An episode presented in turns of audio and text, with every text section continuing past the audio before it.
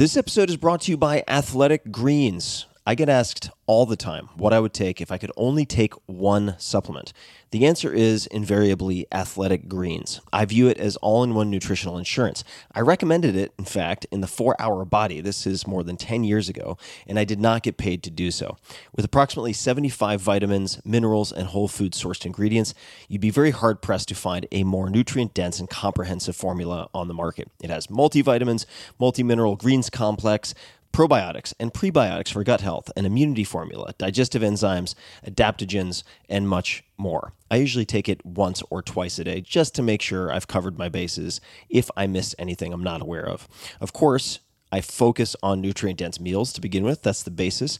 But Athletic Greens makes it easy to get a lot of nutrition when whole foods aren't readily available. From travel packets, I always have them in my bag when I'm zipping around. Right now, Athletic Greens is giving my audience a special offer on top of their all in one formula, which is a free vitamin D supplement and five free travel packs with your first subscription purchase. Many of us are deficient in vitamin D. I found that true for myself, which is usually produced in our bodies from sun exposure. So, adding a vitamin D supplement to your daily routine is a great option for additional immune support. Support your immunity, gut health, and energy by visiting athleticgreens.com slash TFS. You'll receive up to a year's supply of vitamin D and five free travel packs with your subscription. Again, that's athleticgreens.com slash TFS, as in Tim Ferriss Show. athleticgreens.com slash TFS. The comfort of your favorite seat is now your comfy car selling command center, thanks to Carvana. It doesn't get any better than this. Your favorite seat's the best spot in the house. Make it even better by entering your license plate or VIN and getting a real offer in minutes. There really is no place like home. And speaking of home, Carvana will pick up your car from yours after you finalize your offer. Visit Carvana.com or download the app and sell your car from your comfy place. Hello, ladies and gentlemen. Welcome to another episode of The Tim Ferriss Show. This is Tim Ferriss. What you're about to hear is part two of a two part conversation with Ramit Sethi. He is an entrepreneur. He's tried venture backed. Now he's going self funded, bootstrapped. He is a behavioral change and persuasion expert and also a very good friend of mine. If you didn't catch the first part, you might want to do that before venturing in. If you don't mind your stories as more of a jigsaw puzzle, then by all means, keep on listening. And we tend to bounce around quite a lot, so I think that you could almost listen to them in reverse order and still get a lot out of it. But for the background context and so on, part one has a lot of that. This episode is brought to you by the Tim Ferriss Book Club, a handful of books that have had a huge impact on my life. And keep in mind that I read three to four books a week on average. So these are four to six that have really made a huge difference. Check them out at audible.com forward slash Tim's books, audible.com forward slash Tim's books. And if you would like to join me, Richard Branson, Seth Godin, and some other amazing folks, I'm not calling myself amazing, but those people are amazing. Uh, on Necker Island, which is Richard Branson's private island, for a week of mentorship. Uh, it's going to be amazing. Check out shopify.com forward slash Tim. That's Shopify, S-H-O-P-I-F-Y dot com forward slash Tim. And now, without further ado, please enjoy part two, the final part of the Tim Ferriss Show with Ramit Sethi. At this altitude, I can run flat out for a half mile before my hands start shaking. Can I answer your personal question? Now would seem an appropriate time. What if I did the opposite? I'm a cybernetic organism, living tissue over metal endoskeleton.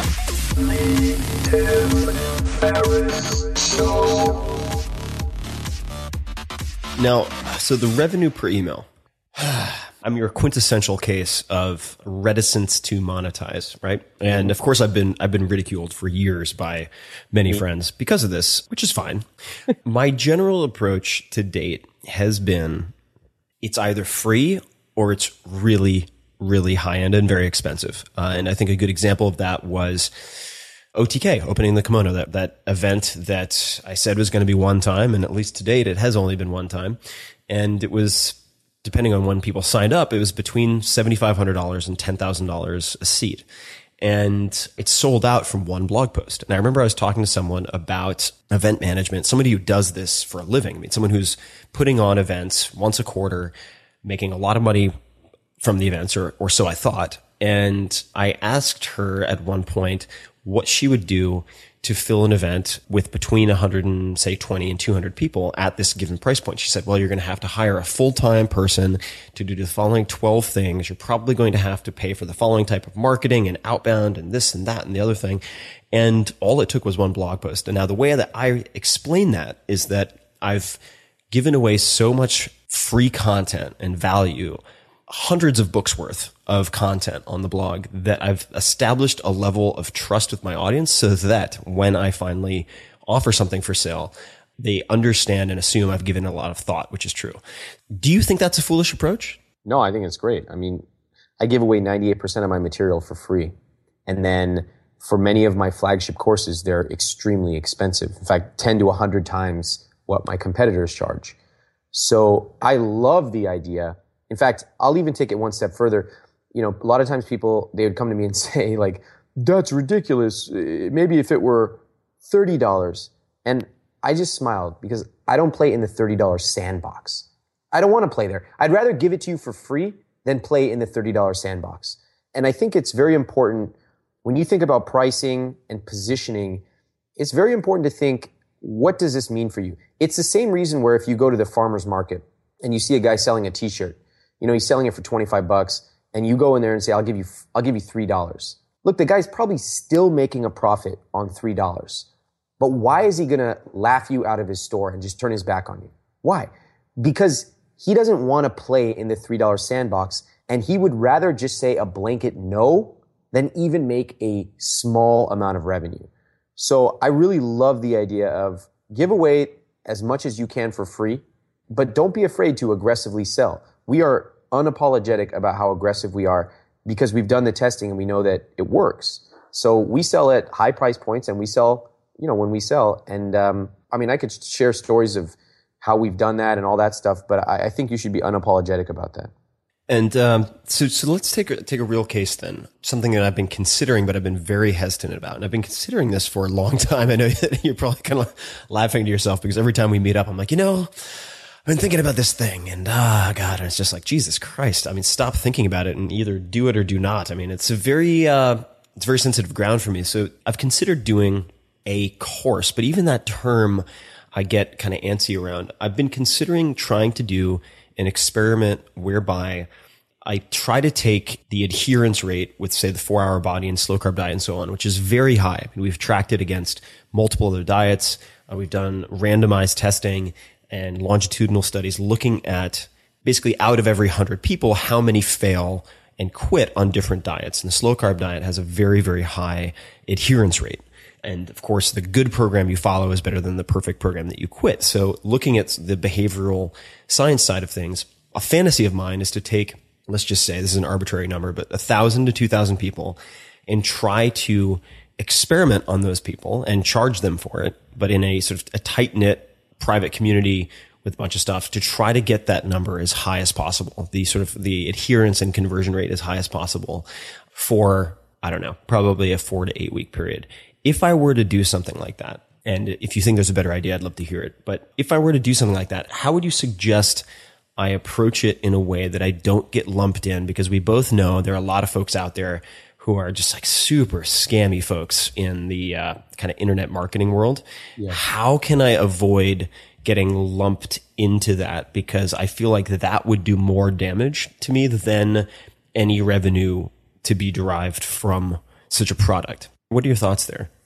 This is uh, something I struggle with myself because I don't want to be lumped. I mean, the name of my site is I Will Teach You to Be Rich. And I mean, I, and then I have online video courses you know, that range anywhere from a couple hundred bucks to $12,000 for some high end stuff. How do I prevent myself from being one of those guys with, you know, two thumbs up in front of a jet that's actually rented and uh, being towed away as we speak? You know, I mean, Wolf of Wall Street style. I, yeah, I've seen the dark side of this industry and it is simultaneously disgusting and hilarious. I mean, the stories I could tell you are unbelievable. So how do you do that? How do you maintain your integrity and still sell? And I think there's a few things that, that I learned. Number one is you're in total control. So a lot of people said, I don't want to write long form copy or I don't want to have to write those sales letters that have the yellow highlighting in it. And right. my answer was, you don't have to do that. You can do whatever you want. There's a reason people do that. I think it's worth learning, but you don't have to do that. The next thing is you can choose who you allow to join your material. So I make it, when I first started, I was like the classic novice seller where I was like, Hey guys, here's 10 reasons that you should join. Please, please, please join. It'll be so great. Come on, we'll be friends. And nobody wants to go to a party where someone's begging you to come. Okay. Right. in a recent, in a recent launch we did, over 1 million people saw our launch and we had fewer than five complaints about price. Not 5%, but five. And this was a very high priced product. Why? Hmm. Because I'm very selective about who I allow. I'll give you an example. I always wanted to run a business my way, not just appealing to anyone. So one of the things I do is I prohibit anyone with credit card debt from joining my flagship courses. How do you now? This is this is an interesting point. I was going to ask this earlier. How do you me, sort of m- mechanistically or process wise? How do you do that? Because this is a super important point. Yeah. So this, this, let me tell you about the decision, then I'll tell you what happens. Sure. So there's a well-known sushi restaurant in San Francisco, and it always has a line out the door. And if you're not there by 7:30, you're not getting in. And when I finally got in for the first time, you know, I'm like looking around like a weirdo. I always want to optimize stuff, and they've got like so much empty space in the restaurant. First thing I do, I don't sit down and look at the sushi. I'm like, if they added four tables, they could increase revenue 25% because I'm a nutcase. And what I realized was they just don't care.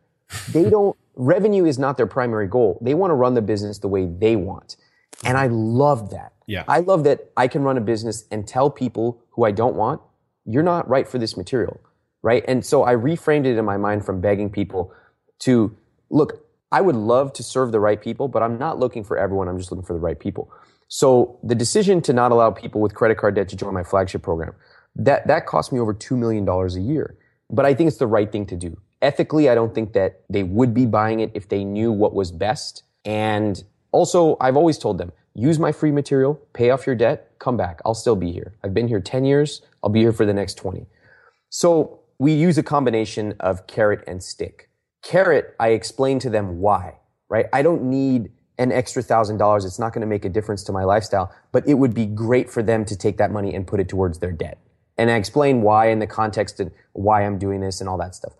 The stick is if they join anyway and I find out, not only will I refund their money, but I will ban them for life.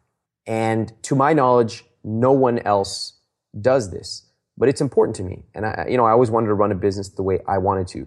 So once we did that, we saw a very, very dramatic shift in the type of customers that were joining my programs. I mean, it, it trickles down to every part of the organization. We have higher open rates, higher adherence rates, better customer service emails. And, you know, when people hear it the first time, they're like, what? It's a very un-American thing to be told you can't buy. But for my needs and ultimately I think for theirs, I think I'm doing it out of service to them. They shouldn't be buying my course. They should be paying off that debt and then coming back. How do you find out how many people are on that banned list roughly? Oh, a lot, a lot. It's called DNS, do not sell. I take great pleasure in adding people to that list because like I gave you a chance. You disobeyed my rules and now I'm sorry. You don't, you don't get to join anymore. How do you decipher that they have gone, they have actually gone into debt to purchase the product? Is it because they stopped paying and on multi Yeah, part there's a few ways. plans? There's a few ways. Um, there's a couple that I won't mention publicly, but I will tell you that of the people who ask for a refund, because all of my courses, you know, I'm so confident about them, you can take the entire course and ask for a refund. But we believe that most people do the right thing. If they get value out of the course, they stick with it. And that's why we've been able to grow and continue getting people to join. Fully 40% of those people who refund do it because they have a debt problem. Mm-hmm. Okay, so th- those people are banned forever. What do you think of an approach to, just to avoid that? Because that's one of my nightmare scenarios is someone going beyond their means and digging an even deeper hole for themselves by going into debt for something that they really shouldn't be given their financial position spending money on. For OTK, I mean, I had, I had a, uh, I had a, an application process and we turned, mm-hmm. we turned away a lot of people, but it really dug into the finances and it, so it would ask questions like, do you have at least $50,000 in savings in the bank? Because this was a product, keep in mind, that was, you know, an, an event that was $10,000 for some folks. And secondly, we, we did not take any credit cards. So you had to wire the money. Mm-hmm. Um, and with the combination of those two approaches, a number of things came to light. Number one, you have to have the money to wire it. So there's that. Secondly, if people said, no, I don't have X amount of savings, then we would politely tell them that, that we didn't want them to come to the event because it would, it would put too much of a strain on their finances. And, and we ask questions like, you know, would you feel a, a high degree of pressure? Would you feel a lot of pressure to make the price of this event back in the subsequent six months? Yep. Right. And if they answered yes, then nine times out of 10, they were out. The other thing that did for an event, at least, and, and maybe this doesn't apply to online, but I suspect that it does because people are even more of a pain in the ass when it's virtual. If people got really uppity in their responses, I remember one guy said, Yes, I have plenty of money. If you and your financial nanny want to see my jet on the tarmac when I come, you're welcome to check it out. And I was like, thank God for that dick response because now you are not going to be able to behave that way at the event. Goodbye. Yeah. And um, that was, that was the end of that guy. But is there a way that you would improve upon that process or what do you think, what do you think of taking that approach where there's yeah, no, I, I love it. And I still remember it to this day. And I really admired you for doing that because so few people will. And ironically, when you stop chasing the raw dollars and you start chasing something a little bit more meaningful than that, like in your case, you wanted to get the right audience. In our case, we want the exact same thing. We want true behavioral change. Then ironically, you'll have more money than you ever know what to do with. I think that's a great approach. I do think that when we first instituted this, I had a lot of angry people telling me, who are you to tell me what I can spend my money on, blah, blah, blah. And one of the things I learned is if a lot of people are telling you something, like I'm happy to blame one person if they're really rude to me, but if 20 people are rude to me, it's probably my fault. So I looked at the copy and I simply hadn't explained why they couldn't join. I just said like, credit card debt is bad, blah. And understandably, people got upset. So I learned how to refine the message. It took us about six months and those questions have vanished. They just went away. So I love the application, especially for something expensive if it's like hundred bucks, I probably wouldn't wouldn't do something like that. I would just tell them the rules. But I think it's for anyone listening, whether you're starting a business, whether you have children, whatever it is you're doing, people want boundaries. We want boundaries. And it takes a very high status person to be able to say, this is what I'm looking for, and this is what I'm going to put up with. And if that's not right for you, that's okay. Maybe we're not right for each other. And I think you become so much more appealing once you do that. Well, I think you need, I think human beings, and certainly speaking for myself, need constraints to be yeah. productive or even happy for that matter. And I think the checklist manifesto is a great example of that. You, you do not want to have infinite options for every action. And by creating constraints, whether it's for writing, whether it's for art, I think you can dramatically improve your creative output and your, your general sense of satisfaction when you, when you very artfully and strategically create constraints for yourself. And yeah. I think things like the Pomodoro technique, for instance, you know, 23 minutes on with, with a break afterwards provide structures within which you can be more effective than if you're willy nilly, uh, in a very vague sense, trying to, you know, quote, be productive. Just to shift gears uh, somewhat completely, you, you mentioned something earlier that I've never really asked you about or came, brought a question to mind. You mentioned that people have said to you, go back to India. and uh, needless to say, I, I, uh, I, have never received, even though I'm of uh, Danish descent and I'm a European mutt, I don't get go back to Denmark very much. How does race factor into your life at all, if it does? I'm curious. This is a good question. We haven't talked about this before. No. Um, very interesting. So I think it affects a lot of the ways I think about things. You know, I was raised with two immigrant parents and from India pretty traditional household. Uh, my mom stayed home with four kids. My dad went to work and, you know, we went to temple pretty frequently, things like that. I have a certain outlook on life thanks to my parents and my family. Like a few things. One is like being very honest about stuff. Like Indian people or pretty much anyone except for in America, if you're overweight and you get off the plane, the first thing they're going to say is, wow, you got fat. it's like point blank.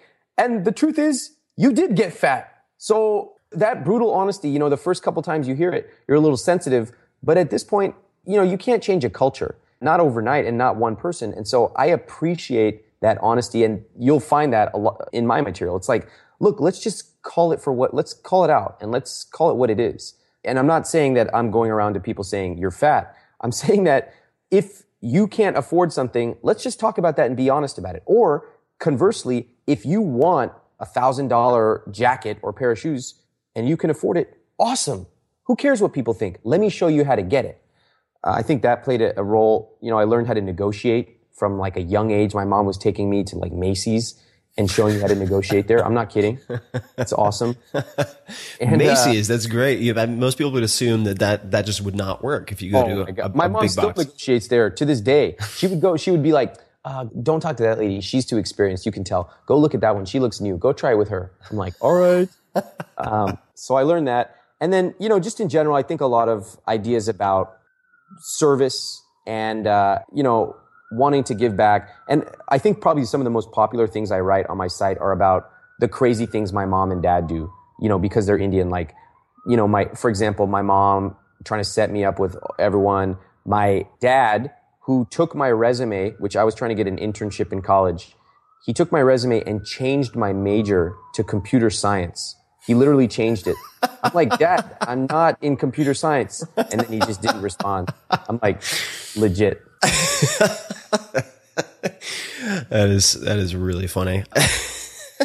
so I uh, I remember a post that was put up on the blog some time ago. It was a guest post uh, called "How to Negotiate Like an Indian," and Yeah. you know we've we've kind of talked about some of this stuff just. Uh, culturally there there are definitely some differences and some uh, some patterns you can spot right in certain certain cultures. Just like you mentioned uh, being called out as fat. I mean as it turns out pretty much in any non-english speaking or non-natively english speaking country that i've been to that is the case right? You go to china and they're like xiao pang oh, ni pang la, you know and they're like they'll just point blank. I mean especially the chinese.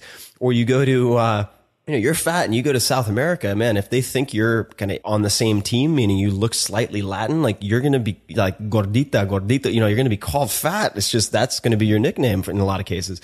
But when I, when this post went up, I had a lot of people come out of the woodwork and they're like, that's racist. And the fact of the matter is, it was a very complimentary post, right? And if you look at, you know, the stats, at least last time I checked it out, in the case of Indians, you know, founded more engineering and tech companies in the U.S from like 97 to 2007 than immigrants from like Britain, Taiwan, China, Japan combined. I've been really impressed with say uh, TIE for the uh, the organization in Silicon Valley, the Indus Entrepreneur, which is just amazing.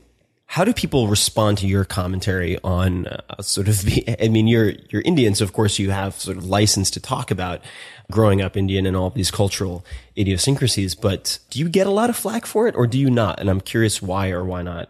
Uh, that's a great question. And no, not really. I get it only from journalists who are in a way trying to stir things up, asking like, "Oh, is this is this an issue for you?" And the answer is no. People get it. So let me give you some examples of things that I talk about as an Indian person. I talk about negotiating like an Indian. I talk about how when I would go to buy a car, when my dad would go to buy a car for our family, most people walk in and walk out. We spent three days there. We would, eat, I'm not joking. We would eat breakfast at the dealership. we would negotiate all day. Then my dad would say, this is too much. We're going home. And we would leave. And then we'd go back the next day. It's not a joke. And in fact, speaking of uh, like Indian terms, here's a really funny one. If you Google how to raise a financial wizard, the New York Times did a uh, article, and they have my parents' picture right there. Take a look at the URL. The URL was originally how to raise a financial guru, but they thought it would be too offensive. So they, the URL persists, how to change a financial guru, but they changed the title to how to raise a financial wizard.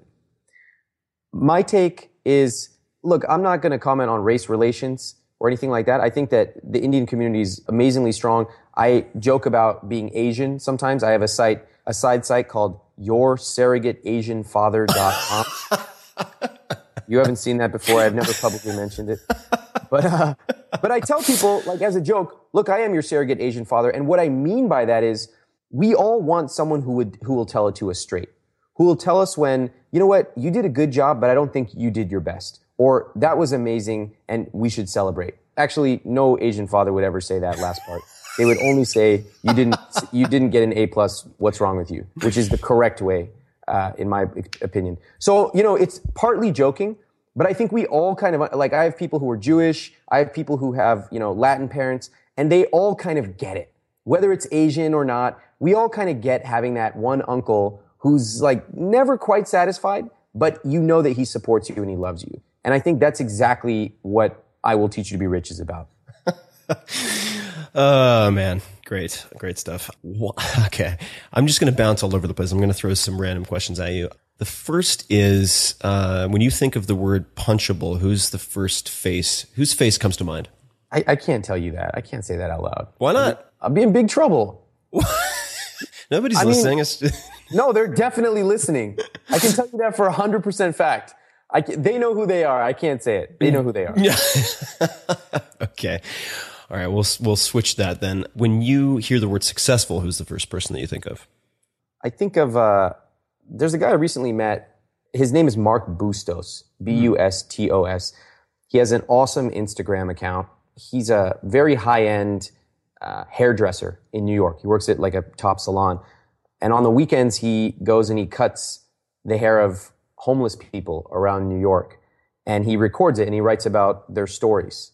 And I think it's so amazing that he's at the top of his game you know, as a hairdresser working with celebrity clients and things like that. And then on the weekend, on his one day off, he goes around and is of service to people who ordinarily would never have the chance to get their hair cut, especially by somebody like him. So I think he's a great guy. That's amazing. How did you come across him?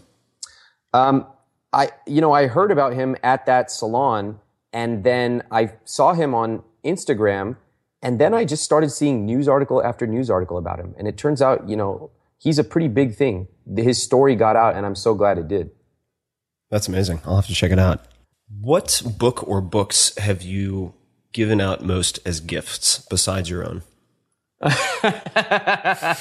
there, there was a point where there's a point where any author walks around with a backpack of their own books and when and no matter what when they meet someone within 10 seconds this author will tell everyone in the world that they just came out with a book the next question is oh do you have a copy oh as a matter of fact i just uh, happen to have 10 copies on my back right now well, it's kind of like uh, What About Bob? I don't know if you remember. There's a scene in What About Bob, which I appreciate more every year as just a, a work of genius.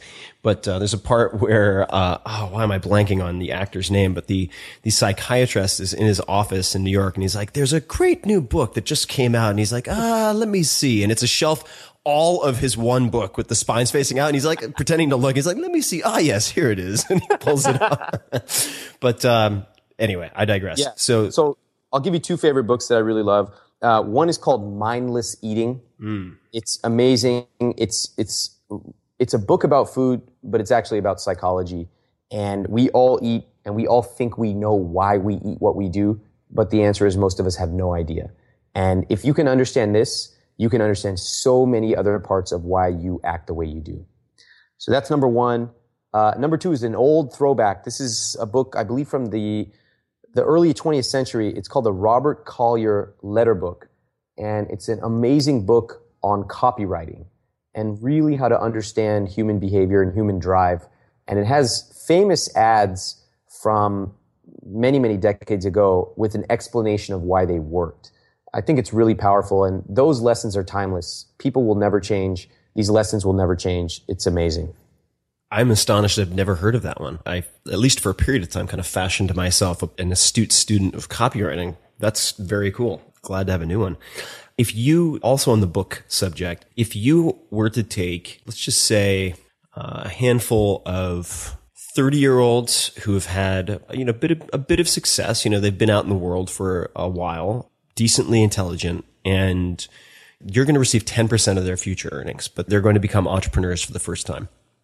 What books would you give them if you had, if you could only give them three books? What books would you give them? Oh boy. Let me think about that. I can tell you the areas that they would be in. So one of them would be Age of Propaganda by Pratkanis. And um, this is a, a cousin, you could say, related to the book Influence by Cialdini. Absolutely. Many people have heard of. The Age of Propaganda is less known. That and his other book, Social Animal, are outstanding books on human behavior. And it's interesting that so many of us focus on our technical skill, but ultimately being able to understand why we do the things we do and why other people do the things they do is so much more powerful. So those would be two of them. Those are, those are psychology books. And as for the third one, I'm going to have to think about that. Okay, we'll come back to it. Now, I don't want to let you off the punch question so easily, uh, so I'm going to change it. When was the last time you were punched in the face? Indian people don't get punched in the face, dude. you just too fast? You They pull like a no, they don't matrix? get in fights. They, we're doing spelling bees. We're not getting in fights. Like you're like the Mr. Jock. All right, we don't we don't do that. I know you. You know we we're sitting there studying three hours a day. all right, all right.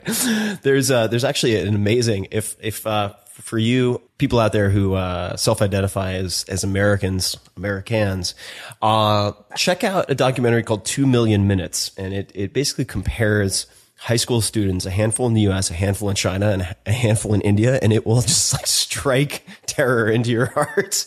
It's, I mean, the, it's insane how intense the students are who are profiled from from China and India. It's just like an Olympic training center of spelling bees and music and so on. It it really um, made my jaw drop to see the discrepancies. Awesome. Thanks Yeah. for the rec. Yeah, I mean, really, really pretty wild. Speaking of documentaries, do you have any favorite documentaries that you can recommend to people? Yes, the classic one that I refused to watch for so many for like a year, and then finally I did was uh, Jiro Dreams of Sushi. Oh, so good. I mean, so good. And look, the lesson behind it was if everyone tells you something, it's probably true. I remember one day I was getting out of the shower and, you know, I had no music. I didn't feel like listening to it. And I just put that thing on. It was on Netflix. And within 10 minutes, I was transfixed. And so my thing is if some, if everyone tells me, it's probably true. And it was amazing just to look at the level of almost obsessive focus on mastery of just one thing, like 10 years to learn how to make rice. I don't want to do that, but I want to learn about it and maybe do it for my own life skill. What was your favorite part of that movie? I've, I have one particular scene that jumps to my mind. What, what, uh, do you have a particular part in that movie? Yeah, there's two. The, the rice thing was uh, revelatory for me because, I mean, I thought I knew what it takes to be good, but he showed me what it meant to be great. And 10 years before you get to touch the rice, that was astonishing to me. The second thing was Chef Jiro, he finds out if you're right handed or left handed. And that way he can serve the dish appropriately for you. That's a level of detail that I think we don't see too frequently in our day to day lives. And yet at the highest levels, it's just routine. And it, it just opened my eyes to what could possibly be. Yeah, it's so amazing. Of course, I've, my first real overseas experience was a year as an exchange student in Japan and have a long-standing love affair with with Japan and just endlessly fascinated by the culture and go back often. And every culture has its very weird uh, and in some cases unappealing parts, but Japan is a very eclectic mishmash of sort of absorbed influences and very old traditional influences.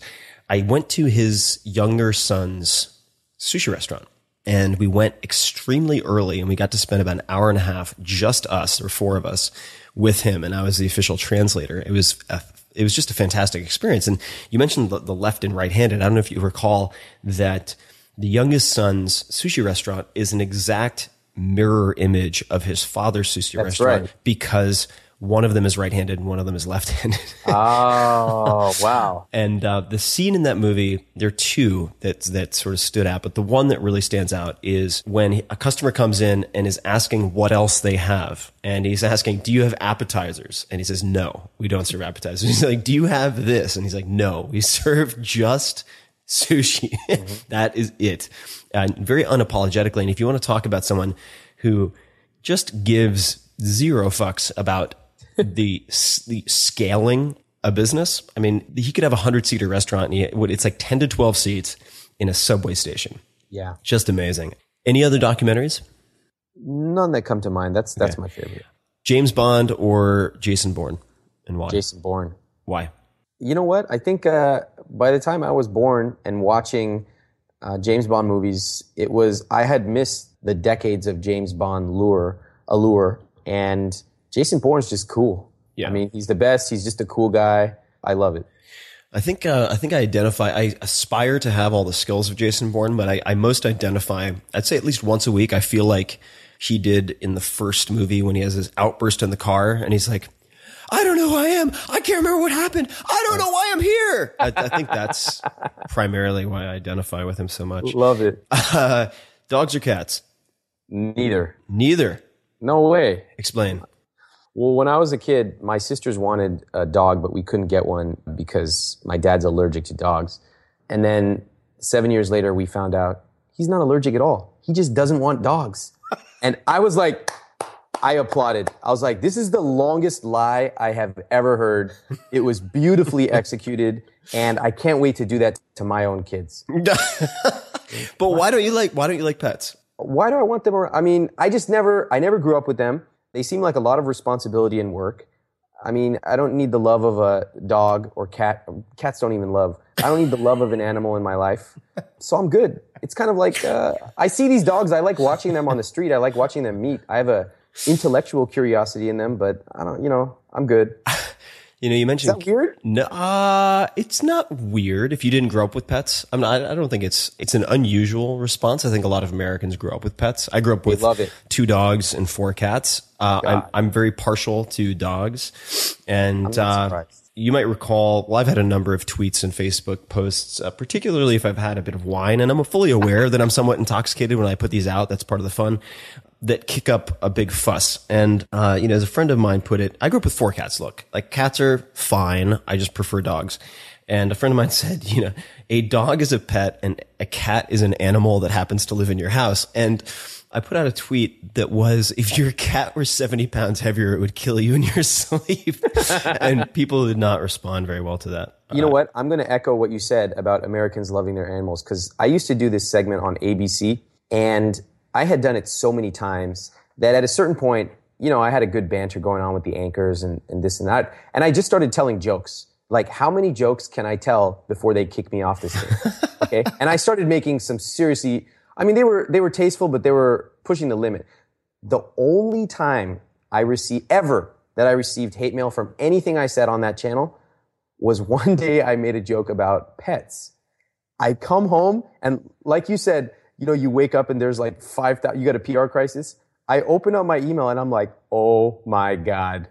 And I forgot Americans love pets.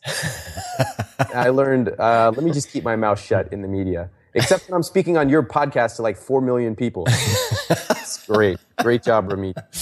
So if you, uh, if you, let me rephrase this. So if you went to, let's just say China. I've had, I've eaten dog before. I had to try it. I was there. It wasn't delicious. I've had horse as well. It's a sweeter meat, uh, for a host of reasons. But if you had to eat a particular species of dog and you could choose on the menu, what would you choose?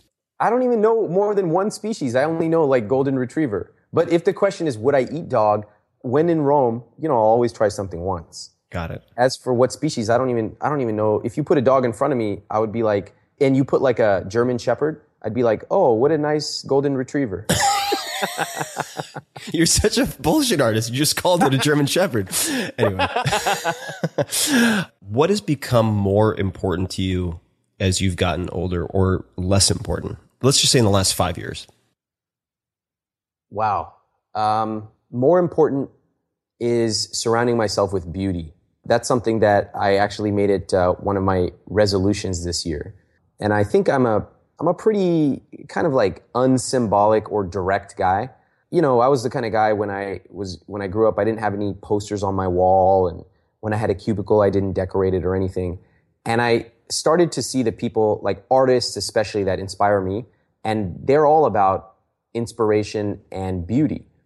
And it could be beauty in the type of dishes they use, or it could be in their apartment, or whatever it might be. And I, I got inspired by that. That's become much more important to me to be able to surround myself with with beauty, with organization. It's changed my mind a lot. How how has that helped you? How's that improved your life? Um, it helps me look for subtle nuances that I didn't see before. So I walked into my like an old apartment and it had no posters on the wall, no paintings. Everything was just white and everything was very utilitarian. And I thought of myself like that. Early on, I was one of those guys that said like, they should recognize me for me, not because of some clothes I wear. But I came to discover that first impressions are important. You know, what, what are you wearing? How are you standing? What's your posture and your smile? And also, when I see something beautiful, whether it's interior design or uh, a dish at a restaurant, now I can appreciate the beauty and the work that went into that and the craftsmanship. So looking at Jiro Dreams of Sushi, for example, it just looks like a simple piece of sushi. But the amount of work that went into it is actually decades and decades of work. And so I would say with, uh, with a little bit of time, I've just come to appreciate that beauty more. What is the gaudiest thing that you have in your house? In retrospect, where you're like, wow, I was trying to figure out this beauty thing and goddamn, I got it wrong with that. No, no, no, no. I'll tell you the gaudiest thing that I love. How All about right. that? Uh, yeah, let's go there. Okay. All right. So, um, you know, the one thing that I wanted when I moved to New York was home cooked meals. And, uh, I don't cook and I used to have all these excuses. Then I started working from home and, you know, my mom's like, you need to, you need to cook. And I said, look, I'm mom, I'm not going to cook. Her response, then you need a wife. I was like, Mom, don't say that out loud. That's pretty sexist, okay? She goes, whatever. So, um, so she doesn't care. So I have a chef, which is, for me, that's like one of the fortunate things that I've been able to do. Is that code for your wife? No, I don't. I No, I'm just kidding. now we're getting into real trouble here. No, it's not. It's not a wife. It is a. It's a chef. So that's probably the gaudiest thing um, that I would say. do you do you make your gaudy? Do you make your chef like, dress like the Swedish chef or like wear like Iron Chef like gold? Yeah, yeah. I told I told him I told this chef to uh, to dress up in a skimpy um, Oh, boy, here we go. and the only problem is that it's a man, so it didn't work out that It's like a fifty year old Ukrainian guy. yeah, yeah, he, yeah. Nice, The, sh- the chef doesn't come into my apartment; he just delivers it. What is the best hundred dollars that you've spent in the last year? Hmm. Bang for the buck stuff where you're like, God, I cannot believe it took me that long to do that. Oh, okay, okay, all right. So in the last year, a second power cord. That was ultimate no brainer. I can't believe how resistant I was to doing that because it was just wasteful in my mind. So that's been amazing. Back when I was first starting off, the best hundred dollars that I ever spent was always taking people out to coffee. Always. Emailing a lot of people. In fact, that's how you and I met. Um, you emailed me and we went out to coffee and turned into a, a very long friendship. That was the thing. And I, I cannot encourage that enough to just take people out to coffee. It's the best investment you can make. What was your pitch? Because you and I have both commiserated about the lack of focus in most requests that we get via email. And I was like, "Hey, like I know you're you're really busy, but would you like to come out to a few hours of coffee where I can pick your brain and then maybe you can become my free full-time mentor for the rest of my life?" That type of undirected email very seldom gets a response. So what what were the emails that you sent or in retrospect, what is a good way to have coffee with people and what type of folks should you actually aim for?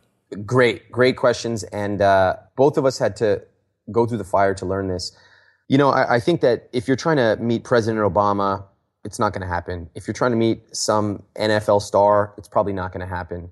Um, if you're trying to meet someone that was profiled a couple months ago uh, in Fast Company or an author or a blogger that you admire, that's eminently achievable. What it takes is being direct and making it clear what you want. The classic mistakes people have are they start saying, Hi, I'll make this short. And then like 18 pages later, they end their email with like, um, so yeah, okay, I guess I went on too long. Bye. And I'm like, delete. Or, you know, they're, they're very transactional. Like, Ramit, I'll buy you lunch and I'd love to get your advice about A, B, C, D, E, F, G. And I'm like, I could buy my own lunch, dude. And also, I've written about this for the last 10 years. so one of the things I think the best people do is they introduce themselves, they find some kind of commonality, and then they make it clear what they're asking for. So it might go something like this. Hi, Tim. My name's Ramit Sethi. Uh, I'm a student. I just graduated from NYU. I've been following you for, you know, the last six years. And the best thing you ever wrote that made a huge difference in my life was the article on going from geek to freak. Here's my before and after photo. And I did that all because I followed your protocol. I'm going to be in town for six days. I'm looking to decide between X and Y jobs. I know you worked at X. I would love to get your feedback. And if you have the time, I will come to you wherever you are, even if it is for 10 minutes or Skype or phone, whatever you prefer. But I can promise you that I'm going to take your advice and I will follow up with you to let you know what I decided. Like you have a chance with an email like that. And I, I even actually wrote an ebook about this, about my 50 best email scripts, 50provenemailscripts.com. And that was because I had seen so many bad emails, but also so many great ones. I think the ability to write a great email and connect with someone is, is a huge differentiator. Definitely. Uh, I would add so two things to that. The first is I genuinely feel that you will get a higher response rate from people uh, if you do two things. The first is do not go after people who are currently in the limelight. If people are currently doing a lot of media, you're going to be one of many people trying to get their time, and your chances go down. So find someone who was in the limelight maybe years ago who's still very good at what they do. And uh, maybe it's not a public figure at all. You know, don't aim for uh, Michael Phelps if you're trying to improve your swimming. Uh, maybe you should find someone who was like a bronze medalist two Olympics ago. Guess what? They're still very, very good and a hell of a lot better than you are. So don't necessarily aim for the very top. Your response rate will improve. Secondly is give people an easy out. I, I mm-hmm. paradoxically just find that the responses are better because there's still people who are a hell of a lot harder to reach than I am, right? So I'm, uh, I have a friend who knows Arnold Schwarzenegger. I'd like to interview Arnold Schwarzenegger on the podcast. Um, I believe he's actually listened to a few of the episodes, but uh, he's a hell of a lot more in demand than I am. And if I were hypothetically, I haven't reached out to him directly yet, but if I were to email him, I wouldn't say thank you for your favorable. Resp- I look forward to your favorable response, comma Tim Ferriss. that shit drives people nuts. Don't assume anything uh, yeah. other than they are busier more important, more successful than you are. So you have to kind of have your hat in hand a little bit. Yeah. And a better way to end it would be, I understand you have tremendous demands on your time. And if you don't have time to respond, no problem. But you know, if you do, even a sentence would mean a lot to me. That is more likely to get a response because you're demonstrating a degree of empathy and you understand that their inbox is more of a war zone than your inbox. Yeah. Uh, let's let's dig into this for just a second. So when I used to email Seth Godin, this years and years ago. Sometimes I would write this beautiful email and he would write me back one line. And I would kind of be like, that's pretty rude. In retrospect, knowing what, it, you know, I get over 1500 emails a day.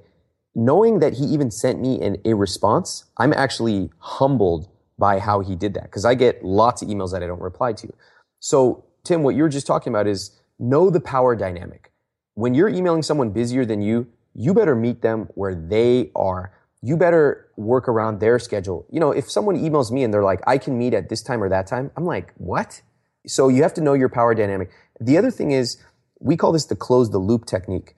Once you meet with someone, so many people just disappear forever. If someone took the time to meet you, they actually want, they're invested in your success. So one thing I encourage my students to do is follow up with them two weeks later. Hey, you told me this. I dug in. I discovered you were right. And so I took your advice and I just wanted to thank you. I'll keep you updated a couple of months from now on how the new job is going. That's how you build a real relationship. So let me add to that because you and I both love the wordsmithing and, and testing of things like this. So the, first few years out of college, my entire job was to cold call and cold email CEOs and CTOs to try to sell multi-million dollar storage area networked systems. And I, I had to test a lot of different approaches. And I was nobody. I was as low as you come on the totem pole. I had a desk in the fire exit. I couldn't even back out of my desk. I'd like do this weird, like half ass cheek roll to get out of my desk. It was, uh, it, it, was you know, as low as you get. And I think that a very good response after you've met with someone or a common mistake is to be like, Hey, great to meet up. Cool. Like, here are my seven follow up questions or like, I really enjoyed coffee. Would love to take you out to dinner so I can have my three friends join and they'd really benefit from blah, blah. Do not follow up with an immediate additional request. Uh, follow up, like you said, with, uh, and don't, and ideally, like give it a day or two, respond and say, thank you so much for the time. Here's what I did. It had this result. It really means a lot to me. Hope all, you know, good luck with the, the project that you mentioned. All the best. And then don't hump their leg for a while, you know, give it a little bit of gestation. And the other thing that I would say is don't keep in touch just to keep in touch. These people are too busy for that. And I, I feel free to disagree with me or me, but do not just become a pen, a, a pen pal because you think it's necessary for them not to forget you. Uh, that is going to, in my experience, repel people because you're crowding their inbox with zero substance email if I have a good experience with you, I will remember you. And worst case scenario, if you ping me two years later, the first thing I'm going to do, guess what, is take your name and your email and search my inbox to see what previous communication. If you were a dick who followed up 12 times after I told you I was sick and on deadline and couldn't respond, I'm not even going to respond to you or I'm going to tell my assistant to decline. On the other hand, if we had a good exchange, I'll be like, great. And then I've done my due diligence. I've checked it out and I'll respond to you. You do not need to follow up just to keep in touch. Uh, and th- a great example of that is, um, Jack Canfield, co-creator of Chicken Soup for the Soul. I invited him. I volunteered at a group called Silicon Valley Association of Startup Entrepreneurs. It's a mouthful, SVASE, and organized an event, invited him as a speaker, developed a relationship with him that way, just by helping to organize and inviting media and so on. And over the years, this, this was starting in 99, 2000. Over the years, every once in a while, when I had a very legitimate, and I do mean once every few years, I would send him a philosophical question about a life decision. I would say, you know, hi Jack, just as a reminder, you know, this is me. I know you're super busy. If you can't respond, no problem, but I'm facing this one life decision. Here it is. I'm considering A or B. Here's my thinking on it. If you have any input at all, it would really make a huge difference to me. And, uh, you know, I'm a young guy just trying to figure, figure out what my next step is. Uh, and then he would respond. And again, very Seth Godin like, usually in a short way and uh, and I did not keep in touch, but I respected his opinion and knew that he was qualified to answer these types of life questions every once in a blue moon. And then many years later, he was the one who made the introduction to the a brand new agent who turned out to be my book agent and still is my book agent, who was the one of the few people who had the confidence to sell the four hour work week after it was turned down, whatever it was, 27, 29 times, right? But that was not because I stayed in touch for the sake of staying in touch. Sorry, yeah. this is like a very sensitive subject to me because so many people feel like A, keeping in touch is the right way. So just crowding my inbox or anyone's inbox is the way to endear yourself to them. It isn't. And then secondly, they, they think that if someone says no, that you're going to ping, that you should ping them another 30 times. And I think that you need to recognize when someone is saying no because your pitch isn't right, when someone is saying no because the timing isn't right. And I think it's very important to, to learn to discern those things, right? So if you ping someone, like I've, I, you know, I have, I have Lyme disease right now and I'm on massive antibiotics. I'm, I'm hugely backlogged because I've been, uh, you know, I took a week away from everything to focus on medical treatment. And there are people who just don't hear that. They're like, oh, I just need to be persistent. Let me send the same eight emails and, you know, I'll give Tim 12 hours to respond, even though his autoresponder says that he's like on a deathbed. And I'm going to follow up with like, hey, just making sure you got my email 12 hours later. Don't do that stuff. It's just sort of a fundamental playbook. Anyway, I should check out your email scripts because I really feel like 10 to 12 points with best practices with this kind of stuff from people who receive thousands and thousands of emails uh, would be really, really helpful. For those people interested, I'm not hiring anybody right now, but if you want to see how I hired uh, someone who started off as one of my readers named Charlie Hoehn, uh, has done a lot of interesting things now. Uh, I wrote a post called, or he wrote a post actually called Lessons Learned, or 12 Lessons Learned Marketing the Four Hour Body, I think it is. If you search anything along those lines, it'll pop up. And I explain how he developed, how we developed a relationship and how he approached it. I think that's a pretty good model, actually, for getting the attention of busy people. Absolutely. Cool. Good, sir. You've been very generous with your time. I don't want to chew up your entire evening. Let me ask one more question, and actually two more questions, and then and then we'll uh, got it. Put it to bed. Uh, the first is following up on the question of books. You're taking 10% of future earnings of a small group of, of decently smart folks, 30 years old or 25, doesn't really matter. And you have to give them a handful of books. You mentioned The Age of Propaganda, Social Animal. What other books would you give them before you bid them farewell and good luck? Oh, you're coming back to this one, aren't you? I am. Okay. Boy, that's a good question. All right. So we talked about psychology. We talked about copywriting. There's a book, boy, you're putting me on the spot, but I'm going to tell you the book that's coming to mind for me right now. Sure. And, and it is a book I wish I had written, and it's called Never Eat Alone. Uh, it's by Keith Ferrazzi. It's all about um, networking the right way, meeting the right people. And notice that um, the books I recommended were not books on corporate strategy or monetization or traffic analytics or whatever.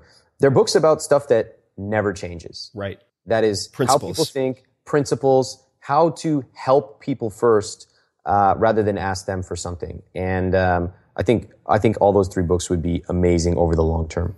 Do you have a favorite biography or favorite biographies? Yeah, I do. The favorite one I read, I've been reading it for I think it's probably 20 years now. I reread it every couple years. Is the biography of Lee Iacocca. Really? Uh, yeah, it's outstanding. One of the things that I remember, and there's so many, uh, is he said when he would be listening to someone, he'd say, you know, I don't want to get persuaded by the sweetness of their voice. So he would always say, write it down.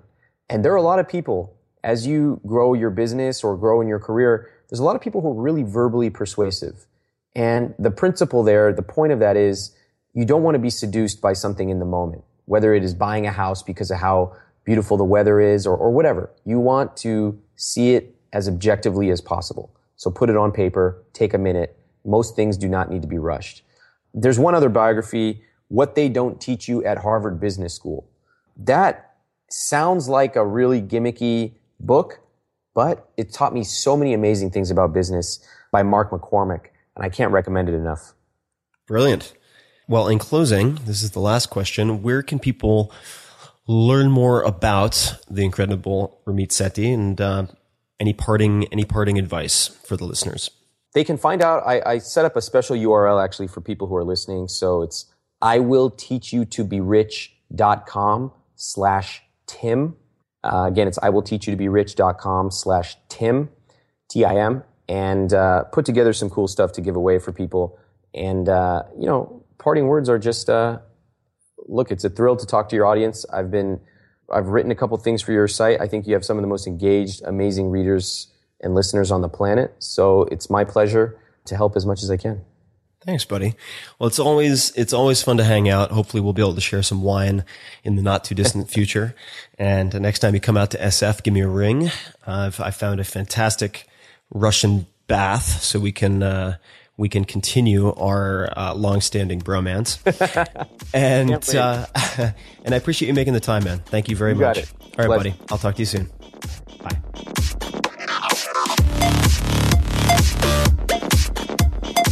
You want more of the Tim Ferriss Show, you can subscribe to the podcast on iTunes or go to 4hourblog.com, where you'll find an award-winning blog, tons of audio and video interview stories with people like Warren Buffett and Mike Shinoda from Linkin Park, the books, plus much, much more. Follow Tim on Twitter. It's twitter.com slash tferriss. That's T-F-E-R-R-I-S-S. Or on Facebook at facebook.com slash Tim Ferriss. Until next time, thanks for listening.